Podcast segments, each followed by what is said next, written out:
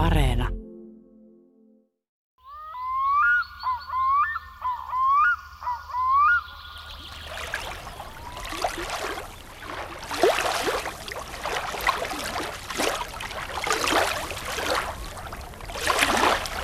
Kalan mytologia ulottuu vuosituhansien taa. Monet kalalajit ovat samoja kuin ennenkin ja tuovat viestiä kaukaa menneestä. Suomi on ympärinsä ja läpeensä vetinen maa, kalaisamaa, soiden ja vesistöjen tilkkuama kaistalle maailmankartalla. Ensimmäiset suomalaiset ovat asettuneet tänne vesien äärelle, lohijokien varteen, metsästämään ja kalastamaan. Ja siksi erämiehen puhe, sanontoineen, on alkuperäisintä kansanrunoutta. Kuten kalojen nimet, jotka kantavat muistoa myyteistä vielä pitkään sen jälkeen, kun viimeinenkin muisto nimeen liittyvästä uskomuksesta on kuollut.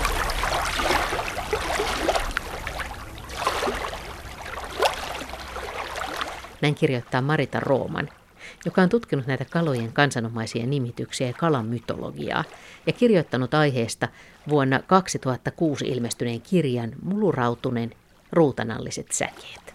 Ja hän kertoo, että kun hän ryhtyy syventymään kalojen myyttisiin kansanomaisiin nimiin, niin ei ollut ihan helppoa – koska kansansuussa samalla kalalajilla saattoi olla monta eri nimeä, ja sitten eri lajien kalat saattoivat vaihtaa nimeä tai olla saman nimisiä. Eri puolilta Suomea löytyi sekalainen soppa erilaisia lempinimiä ja peitennimiä ja kaikenlaisia kiertoilmauksia, joilla peitetään, hämätään, kunnioitetaan, lepytellään ja niin edelleen. Joskus nimet ovat outoja, joskus riemastuttavia hän kuvailee. Joskus ne antavat hyvinkin vihjeitä kalojen ominaisuuksista ja elintavoista. Ja aina ei kerta kaikkiaan voi tietää ilman asiayhteyttä, että mistä lajista on kyse. Tasapursto, sileä korva, rannankiite ja kirkas silmä, harjakörri, rapaturkki, siinä jotain ahvenen nimityksiä.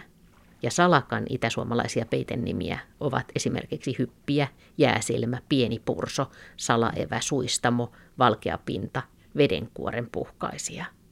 Marita Roman kertoo, ettei hän juuri kalasta, hän on folkloristiikkaa pääaineena opiskellut filosofian maisteri ja hän kiertoi kiinnostuneensa tästä kala-aiheesta, kun törmäsi jossain väitteeseen, että hauki on hauki, muita nimiä ei tunneta, ei siis lainkaan toisintonimiä. Ja alkoi ihmetellä, että mitä, että onhan niitä. Ja niinpä hän 2000-luvun alussa sukelsi kansanrunousarkistoaineistoihin, kuten Kalevalan materiaaleihin ja kotimaisten kielten murrearkistoon. Mä luulin, että se on läpihuutojuttu. Vuosi mulla meni yötä päivää tutkiessa, mutta tota, kyllähän sitä valmista tuli.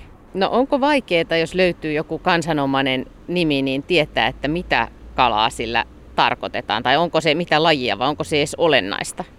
Joo, kyllähän se olennaista on, jos tutkitaan. Mutta kansankielessähän olennaista on se, että hämätään. eli, eli kun ennen aikaa maksettiin veroina, kaloina ja muina luontaistuotteina verot, niin ne oli tietyt kalat, jotka oli halutumpia, eli lohi ja siika ja kuha ja muikku ja tällaiset. Niin, niin ei haluttu, että on kalansaaliina ollut näitä arvokaloja, niin niitä nimitettiin sitten kaloiksi tai joksikin ihan yleisellä toisella nimellä. Sen takia esimerkiksi kivikala, johon liittyy kyllä myyttisempää kuin veronmaksu, niin, niin niitä on toista sataa, jotka, joita niin kuin nimitettiin kivikalaksi, kalalajeja, joista yleisimmät on kivisimppu ja mutu ja kivennuoliainen. No miksi niiden nimi on kivikala? Sepä se. Ehkä sillä on jonkinlainen syvä merkitys siinä, että hmm, niin ajateltu, että, että se on jollakin lailla niin kuin rosvokala, niin kuin joku kivikalalaji. En tunne sillä tavalla luonnontiedettä, että en osaa ihan varmaksi sanoa, mutta epäilisin, että yksi syy on se. Ja sitten tuota, se toinen maaginen syy, että kalat ja kivet liittyvät molemmat erikseen niin tämmöiseen samanismiin.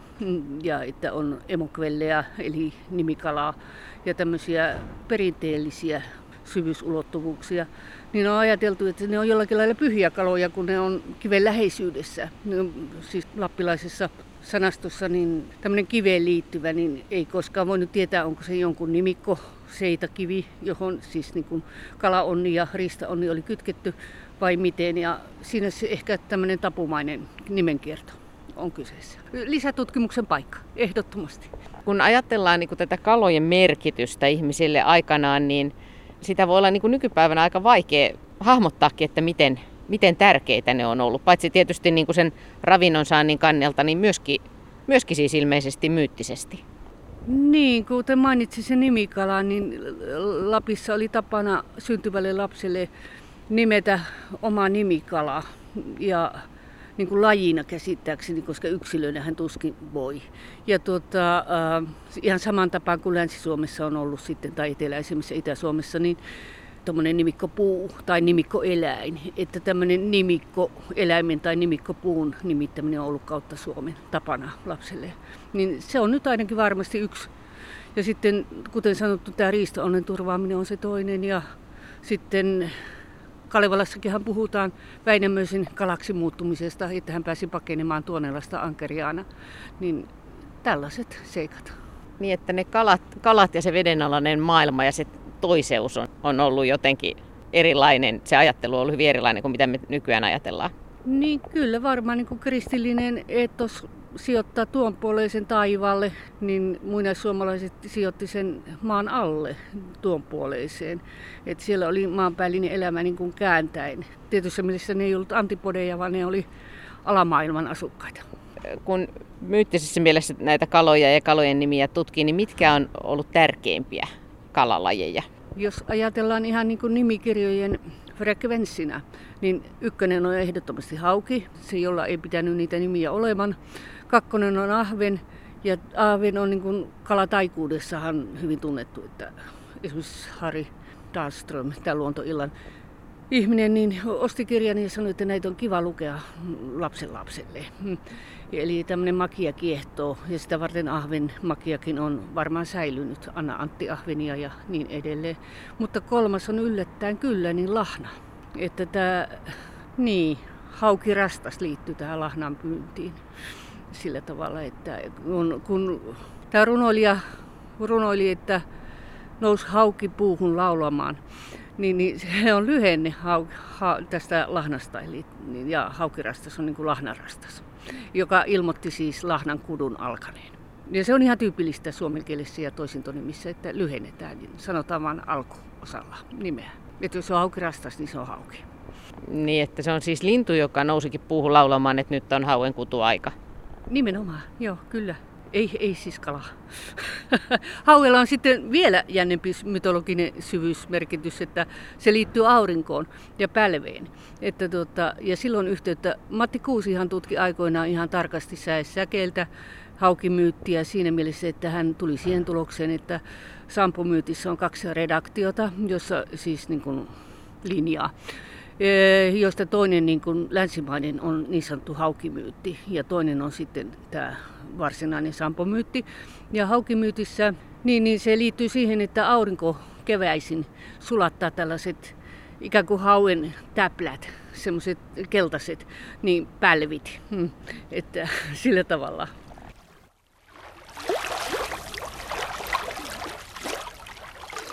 Kalevala on pohjimmiltaan kalaepos, Marita Roma väittää.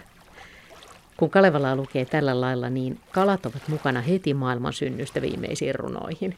Kalevalan 50 runon joukossa itse asiassa vain 12 ei ole vesi tai kalat tai kalastusmainintaa. Kalevala hahmoista tietenkin Väinämöinen on se, joka toistuvasti joutuu kalojen kanssa tekemisiin, mutta joutuvat muutkin, Aino Siikojen sisarena, tuntemattomana lohena tai Ilmarinen Tuonelan suomuhauen pyytäjänä. Kaloja koskevia kielikuvia ja peitennimiä on 14. Angervoinen, ikuturso, kalaveli, kirokala, kuolasuu, kyrmyniska, manalan matikka, neuliainen, sapikas, siikasi, sartuonen, hauki. Tosiaan särki, lohi, kuore, ahven, siika, kuha. Kalevalasta löytyy myös paljon tuttuja lajeja, mutta kaikkein tärkein on varmaankin hauki se joka nielaisee tulikipunan, joka taistelee rautaisen kokon kanssa, jonka leukaluusta Väinämöinen tekee sen kuuluisan kanteleen, kalalluisen kanteloisen, jonka soittoa moni sitten tulee kuulemaan. Tai niin kuin Kalevalan säkeen sama asia kerrotaan, laati soiton hauinluisen, suoritti ilon ikuisen. Niin kyllä. Väinämönenhän tavallaan on Kalevalan se peruskalastaja, että kun hän kalasti surressaan ainoa, hukkunutta ainoa, niin hän sai sitten semmoisen erikoisen kalan, ja erikoiset kalat ovat kansanperinteessä marraskaloja, eli kuolemaan liittyvä symboli.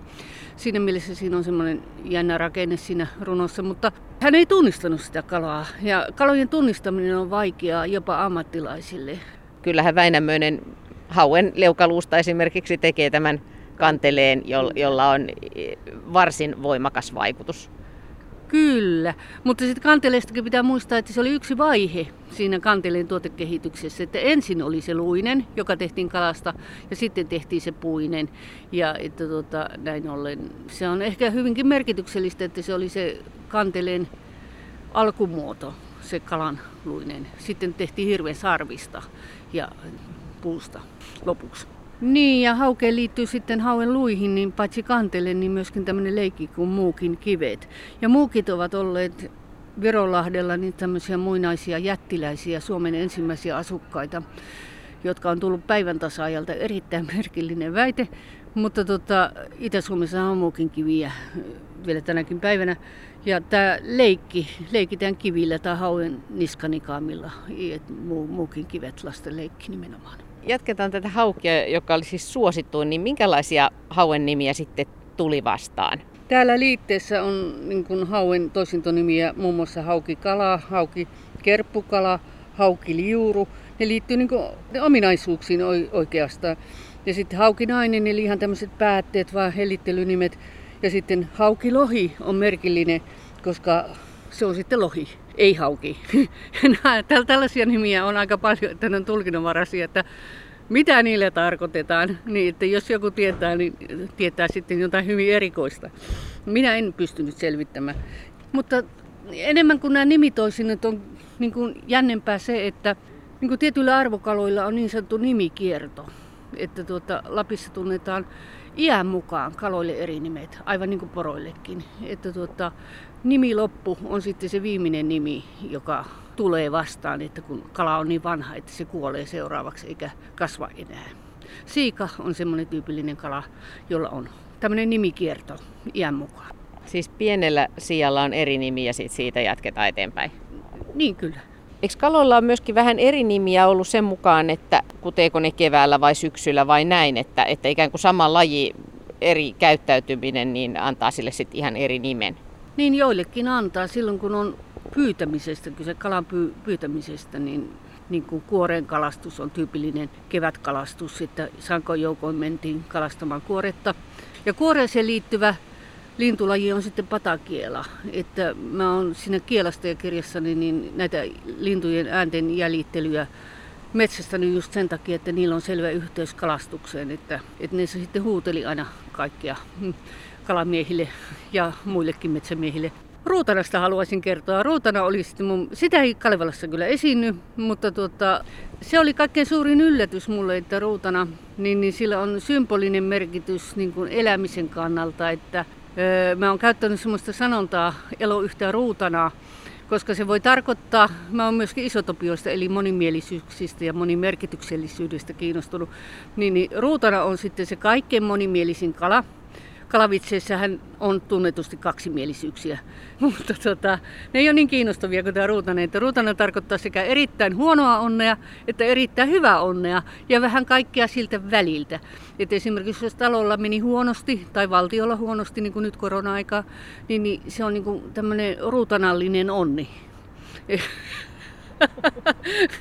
että, että, että joku on jonkun ruutanan kätkenyt jonnekin ja sitten menee huonosti. Mm. Tai päinvastoin niin että ei voi suoraan tietää, eletäänkö me nyt ruutanallista onnea, niin onko se niin kuin hyvä vai huono asia? No, niin kuin on tämä klassinen satu, että mistä tiedät, että se oli onnettomuus. ei voi tietää.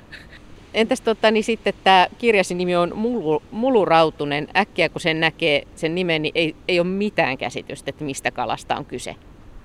Niin, no ei ollut mullakaan. Sen takia se oli jännä, että kun mä ajattelin, että se symboloi hyvin tätä monimielisyyttä, joka tässä kalastusnimien maailmassa on, ja sitten toiseksi sitä monimielisyyttä, että en halunnutkaan olla yksiselitteinen. Kerro vielä jotakin tämmöisiä merkittäviä myyttisiä tarinoita kalamaailmasta, joita sulle tuli vastaan, kun, kun lueskelit tätä kalaperinnettä? Kiisken ja lohen kinastelu, eli tämmöinen kamppailu, kaksintaistelu on tyypillinen satuteema sekä sitten kansanrunoudessa hyödynnetty.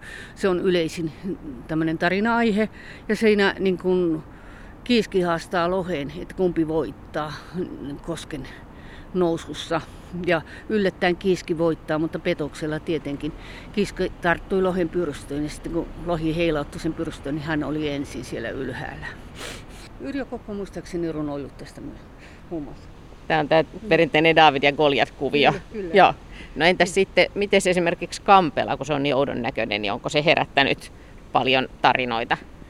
Kyllä, se on tyypillinen legendaperinteen taru, jossa niin kuin Maria, neitsyt Maria odotti, odotti Jeesuslasta ja tota, sitten, sitten joku kala pilkkas ja tota, näin ollen niin sitten hänet kirottiin toissilmäiseksi, että venkoilu loppui siihen. Marita Rooman, mitkä sun omasta mielestäsi on niin semmoisia kauneimpia kaloihin liittyviä myyttejä?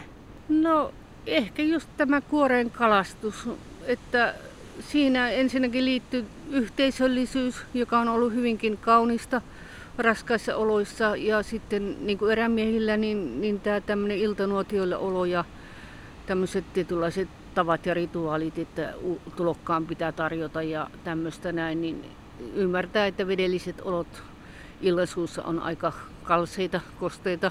Kyllä siinä lämmikettä kaipaa. Ja sitten kalasaunat ja muut. Tuliko siis semmoisia sanoja paljon vastaamista, että sit lopultakaan yhtään tiennyt, että mikähän kala tämä on ja onko tämä kala ollenkaan?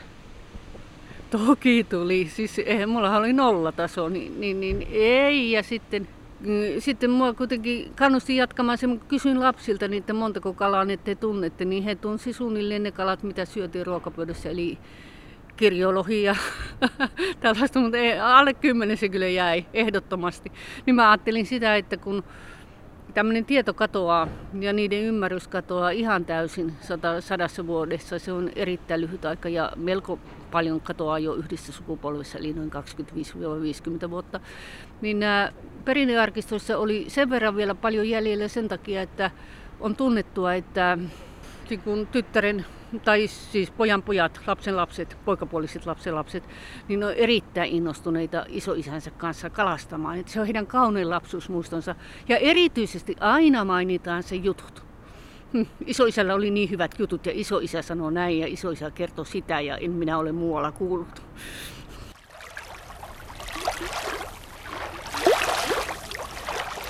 Siis eläköön kalastavat ja jutustelevat isoiset, jotka ovat siirtäneet tähän asti kalatarinoita ja myyttejä pojanpojille. Ja varmaan joukossa on ollut myöskin äitejä ja tyttäriä. Ja kaikenlaista joukkoa, ja nimet ja myytit ovat kulkeneet ajassa eteenpäin myös resepteissä, saduissa, tarinoissa, lauluissa. Marita Rooman toteaa, että tämä hänen yrityksensä tallentaa katoavaa kalasanastoa ja tarinoita jäi monin tavoin kesken ja moni sana jäi selvittämättä, kuten vaikkapa naukka, obla, pisanki, raisma, rajakala, sirppa, upero tai vasumulli. Hän kuvaa, että tekemisessä oli myös tiettyä kiireen tuntua, tunnetta siitä, että tietoa on parhaillaan häviämässä.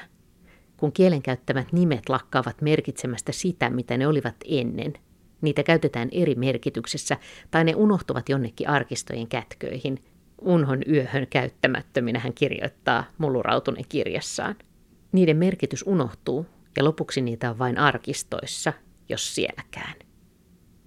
Siitäkin juttelemme Marita Romanin kanssa, että jos itse kalat katoavat tai käyvät hyvin vähin, niin silloin tietenkin katoavat myöskin niiden kantamat myytit. Niin, kyllähän kalalajeja katoaa kova vauhtia tällä hetkellä. Mm.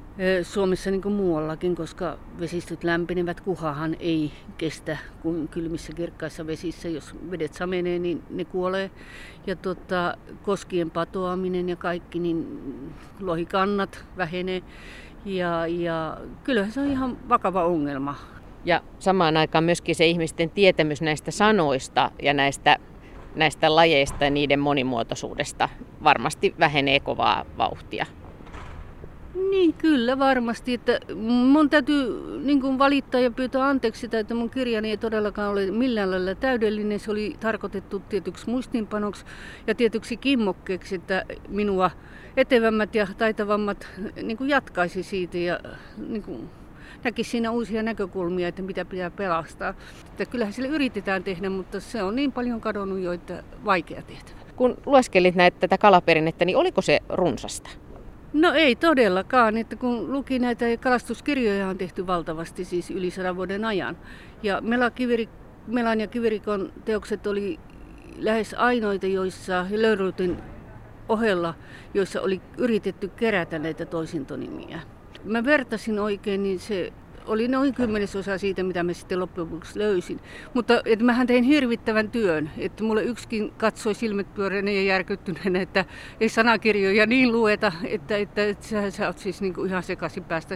Kun minä sanoin lukea niin 20 etymologista sanakirjaa sana sanalta ja löytääkseni niitä sanoja ja niitä esiintyy reunahuomautuksissa. Niitä millään hakutoiminnalla olisi sieltä kukaan koskaan löytänyt näiden sanojen kautta, niin minkälaisena piirtyi se ihmisten maailmankuva, mitä ne, mistä ne sanat kertoo? No mun täytyy nyt sitten ulos Magnukseen pitäytyä. Hän teki siis 1500-luvulla tämän pohjoisten kansojen historian Ruotsin antikviteetille. Niin tota, hän sitten kävi Italiassa kalatorilla ja siellä oli sitten kaikenlaisia kaloja, meren eläviä. Ja Magnus halusi tietää minkä nimisiä ne on, kun hän kuuli, että kansa nimitti niitä toisilla nimillä, niin hänelle ei koskaan sanottu niitä nimiä. Et se on jonkinlainen ihan yleis eurooppalainen, vähintään ei yleismaailmallinen ilmiö, että se on jonkinlaista semmoista salattua eräkieltä, jota ei haluta siis tämmöisten tutkijoiden eikä sivullisten tietävänkään. Onko se, että näitä nimiä ei ole kerrottu, niin onko se ollut enemmän sen tyyppinen kuin sanotaan, että vaikka karhun nimeä ei ole saanut sanoa, että kunnioituksesta karhua kohtaan, vai onko se tämän tyyppistä, että ei kerrota parhaita sienipaikkoja, niin ei niinku kerrota, että mitä kalaa täältä irtoaa. Hauen kohdalla siinä on varmasti ollut tällaista myyttistä kunnioitusta, että sitä on pidetty jollakin lailla erityisenä kalana, koska esimerkiksi muassa Mannerheim kieltäytyi syömästä kalaa ja eräkirjailija Yrjö Kokko kertoo tästä samasta ilmiöstä, että Lapissa ei syödä kalaa haukea, että, että keksitään kaikkia tekosyitä, että miksi on syömäkelvoton kala. Särkikalaanhan liittyy myöskin, että, että siinä yleensä annetaan syyksi, että se on ruotoinen kala, mutta se on itse asiassa ihan hyvä kala. Kiiski on sellainen kala, hm, jota niin kuin halviksitaan ruotosena, mutta se on ollut herkkukala jossain päin maailmaa. Ja siihen liittyy varmasti tämmöistä myyttistä. Mutta tuota, muuten siihen saattaa liittyä tosiaankin tämmöistä ihan käytännöllisää näkökohdat, kuten mainitsit, niin tämmöinen hyviä apajia ei mielellään tietenkään paljastettu. Niin tässä tuli jo esimerkki muutamasta ihan pienestä kalasta, niin, niin tuliko semmoisia yllättäviä sulle vastaan, että, että miksi ihmeessä tämä kala esiintyy näin usein, joku ihan, ihan pieni, jota ei ajattelisi tärkeäksi? No se kivikala, se mutu. Niin mutu käsittääkseni on aika pieni kala ja semmoinen vähän arvottomaksi katsottu. Niin sitten nostamalla se kivikalojen joukkoon, niin sehän saa niin, arvon arvaamattoman, että mitä silloin on tarkoitettu, niin enpä tiedä. Ja sitten näitä muitakin semmoisia kiertoilmaisuja, jotka on lajien välisiä, niin sirkka. Niin sirkkahan on siis hyönteinen, sirittävä sirkka ja sitten se on lintukin ja, ja sitten se on terälehdetkin ja näin ja sitten se on kala. Eikö se ole aika jännää, että, että tämmöisiä termejä meillä kulkee edelleen ja ei me tiedetä, että mistä kaikkialta, miten pitkä on se niiden historia ja miten meidän esi-isät on niitä sanoja käyttänyt? No kyllä. No, jos ajatellaan, että näillä monilla nimillä on sitten yhteys suomalaisiin sukunimiin, niin se on niin kuin jännää, että tota, ne on vieläkin eläviä sukunimiä. Et nimistön tutkijalle tässä eräperinteessä olisi varmasti hyvin paljon annettavaa. Ja toi oli aika hauska ajatus toi, että siellä pohjoisessa annetaan niitä nimiä lapsille niin kuin ikään kuin oma nimikko kalalaji. Se on aika hauska ajatus mun mielestä. Emokvelle. Emokvelle sen nimi on. Että tuota... Mutta mikähän sen emokalan merkitys sitten on ollut? Pitikö sitä jotenkin erityisesti huomioida tai siltä saada jotain viisautta? No mä oon ymmärtänyt, että se oli haltija. Että se oli tämän syntyneen lapsen elämän suojelijahaltija. Että, että, että sen tarkoitus oli suojella häntä pahalta ja suoda hyvää. Että, ja näin, että tietynlainen amuletti, elävä amuletti, sanoisin näin. Ja yhteys luontoon. Että mä luulen, että se luontokunnioitus oli ennen semmoista niin erilaista kuin nykyään. Nykyään ihastellaan luontoa ja luontosuhdetta ja sanotaan, että luonto on minulle tärkeä ja muuta.